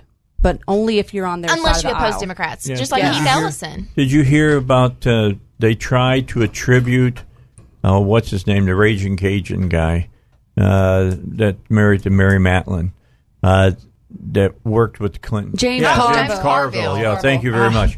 And, he's the one that says, drag a $100 bill through a trailer park and you'll find some trash. All right, when he's talking about Paula. And somebody said, well, the person said that was Lindsey Graham, and several news programs reported that. It was finally corrected. But not until after they had said it several times. And I bet you they didn't apologize for what they said either. You got to be kidding me. No, James Carville was very intricate in helping getting Bill Clinton elected. That reminds me, about the end justifying the means. I think, who was it? Was it... he was Love's and Colbert. Was it Harry Reid that... Remember when they... yeah. Remember when they came out and said that Mitt Romney cheated on his taxes? Yeah. And he didn't. And it was false. Mm-hmm. And they asked, I think, was it Harry Reid that said that? Right? Was he the... I can't tell you how many false things Harry Reid said. What I'm saying is that they ask him, are you going to apologize? He's like, no, we won, didn't we? Yeah. Yeah. Ends justify the means. Yeah. As long as it doesn't matter. Yeah, it doesn't matter what you do. And that's the left. Well, Harry Reid, and they think Republicans are harsh. Harry Reid is the man who told us, he made the statement that the reason the reason we got Obamacare is, and he said it on television, is because they knew that they could not get single payer passed. Yeah. They wanted that all around. Okay, we got Kerry. Here is John Kerry. You got to listen to this. This is the perfect example of Democrat hypocrisy. You're going to love this. Kerry talking about Clinton and talking about Ted Kennedy. So your book is great. It struck me at the beginning of the book, you talk about some of the encounters you had with the Kennedys, you're including with President Kennedy. You write glowingly about Ted Kennedy, but I want to ask you because I've heard Ted Kennedy's name invoked in the last week or two, and Bill Clinton's name invoked in the last week or two, by conservatives saying, you know, Democrats ceded the moral high ground on a lot of these sexual assault and sexual harassment issues by standing by people like Bill Clinton and Ted Kennedy because of the good things in their view that they did. Well, no, I think that's what I don't think that's an accurate way to say it. Many of us were very critical of President Clinton on the choice he made with respect to what happened in the White House. We just didn't believe, I didn't believe, let me speak for myself, that it was an impeachable offense. That's the issue. And what about Ted Kennedy? Similarly, people have been critical through the years where, and he was critical of himself. He stood up and owned moments where he knew he'd stepped over the line. So I think that, and he wasn't about to be nominated to a lifetime position. In fact, he said to the people of Massachusetts, if you think I shouldn't stay here, then, you know, and he took those returns, and then he was elected another 6 times. That's a very different thing from a lifetime confirmation to the Supreme Court of the United States, where you may have to rule on some of these issues that come up. Oh, my God. Wow. Can you believe that? Wow. Lion sack. He made that up as he went. My listeners have got to hear this. Oh, my God. You gotta hear this. This little woman drowned in Chappaquiddick River, right? And he's the lion of the Senate. Yeah, and Bill Clinton. That wasn't an impeachable offense, is what I said. I mean, this guy, John Kerry. What he did was criminal. Thank God for the swift voters. Hey, you're the law student. Isn't there the high crimes and misdemeanors? Couldn't tell you. But, of course, you know. But, yeah, my law degree said this thus far cannot tell you the answer to that question. No, because there is no definition of it.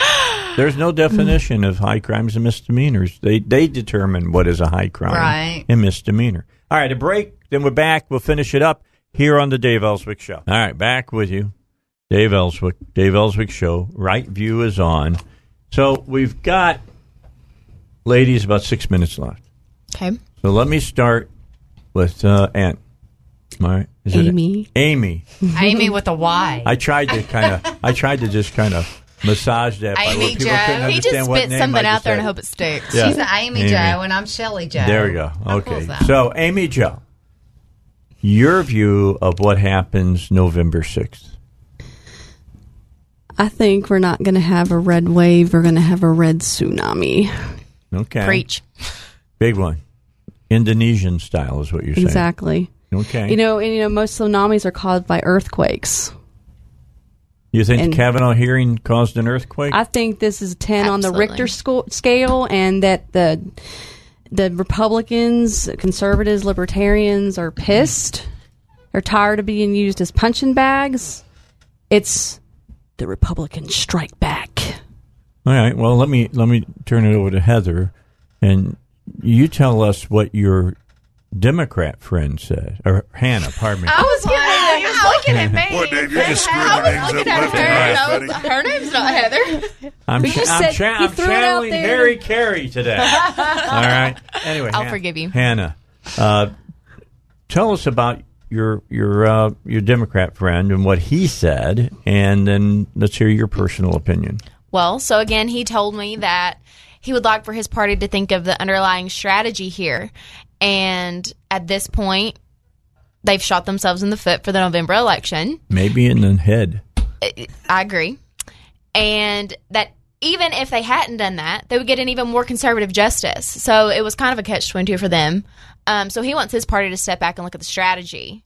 I say to that, and what I said to him, no, please do not look at the underlying strategy. Please keep up with your tactics. It is being of the utmost aid to my agenda and what I want to happen and all Republicans across the board. And so I think finally, we are seeing them implode on themselves, which we all knew would happen one day. And our years of dedication to principle is fixing to prevail, and their short-term craziness is going to implode on itself. And I think we're going to see that manifest beginning in November. There will be a red wave. Final view, I leave it to Shelly Jo. Well, Shelly with a Y. With a Y. The strategy you can tell your friend of the left, those days are over. They no longer can have, they don't have the time, the luxury of time anymore to strategize and think things through. They are being basically shined a light upon as if you turn a light on and cockroaches are running. Trump, the phenomenon of Trump, the presidency of Trump, Trump the man, the supporters of Trump, the Trump effect has caused them to, the truth of Trump. Trump himself has forced them to show their own truths without purposely even doing it, which is why we're seeing just the mayhem and the just throw whatever on the wall to see if it can stick. And I mean, just the constant vitriol and the hate and the harassing people in restaurants and the, you know, it's all come to a head, or I think it's already exploded. And I think I have no idea what's going to happen when Kavanaugh gets confirmed. I mean, I think things are going to get really ugly. I agree. But this is war, and their days of strategizing are over because they don't have that luxury anymore. Now they are showing their true colors, and let them. So I do think we are in a little bit of a renaissance. Well, a civil war of the minds, almost. A civil war of policy. I don't think we're going to break out the guns anytime soon, but I think ideologically we're in a little bit of a civil war. But they never thought they would have to redo their strategy. They thought they had a foolproof strategy because they were very effective. Because Hillary was supposed to get elected. Exactly. She was never supposed to lose. Yes. And they did not have a plan B. And now they're scrambling for a C, D, E, and F, and they're not there. Nothing's sticking. Yeah, they don't have anything. And so they just throw all their swords in the fire. And all it's doing is helping us, because now people who have followed them religiously are coming to our side and like, walk away. There is no middle anymore. Have y'all seen the walk away campaign? Hashtag walk away. You're either with us or against us type thing. It's one side or the other. I had somebody, I posted something the other day on my Facebook about the Kavanaugh, and I had somebody that defended me on Facebook, and he said he's a Democrat, but I'm not one of those kind of Democrats. You know? And they're searching. Those people like him are searching. They're lost. They're very lost. They're people and their leaders, and they're like, who are these people? So the days of the traditional, I don't know what you call, maybe the JFK type Democrats. Oh yeah, gone. Well, they've been gone for a long time. But I mean, what do you call them? Blue dog Democrats, Southern Democrats. They're gone. Those that still feel that way, they don't have anybody to turn to. At this point, the days of the Democrats who would, I'll vote for a Democrat I don't even like or I hate just to keep a Republican from running in office. Those Democrats are going to Trump now. Like they're losing them all. It's interesting how this time last year, the Republican Party was the one falling apart. They were the one split. They were the party that was going to implode. 25 seconds. The tides have turned. And now it's the Democrats falling apart, and they're split. It's incredible, yeah. All right. They'll be back next Thursday, beginning at 3 o'clock. The Right View. Amy, thanks for coming in. Yeah, sure. Appreciate it. Loved it. It was fun. Elizabeth will be back. You can come back next week if you want. Of course, Shelly's here. Hannah's here. Everybody's here. I got to get out of here. See you tomorrow, 2 o'clock. Fun Friday. Tim Lim starting it off at 2 o'clock with yours truly. 3-star General Michael J. Flynn, head of the Pentagon Intelligence Agency, knew all the government's dirty secrets. He was one of the most respected generals in the military. Flynn knew what the intel world had been up to. He understood its funding. He ordered the first audit of the use of contractors. This set off alarm bells. The explosive new documentary, Flynn, Deliver the Truth, Whatever the Cost, and covers the facts behind this scandal. Flynn told the truth. He was the most dangerous person for Donald Trump to hire. I find out the worst enemy that I'm going to face in my life is right here in America. They took my assessment and they wanted me to change it. And I was like, I'm not changing it. They had to get rid of Flynn. With in-depth interviews, archival footage, and never-before-seen personal records of the man behind the headlines. I just felt like I was drowning. Flynn, Deliver the Truth, Whatever the Cost. Available now. Watch it today. Go to SalemNow.com. SalemNow.com.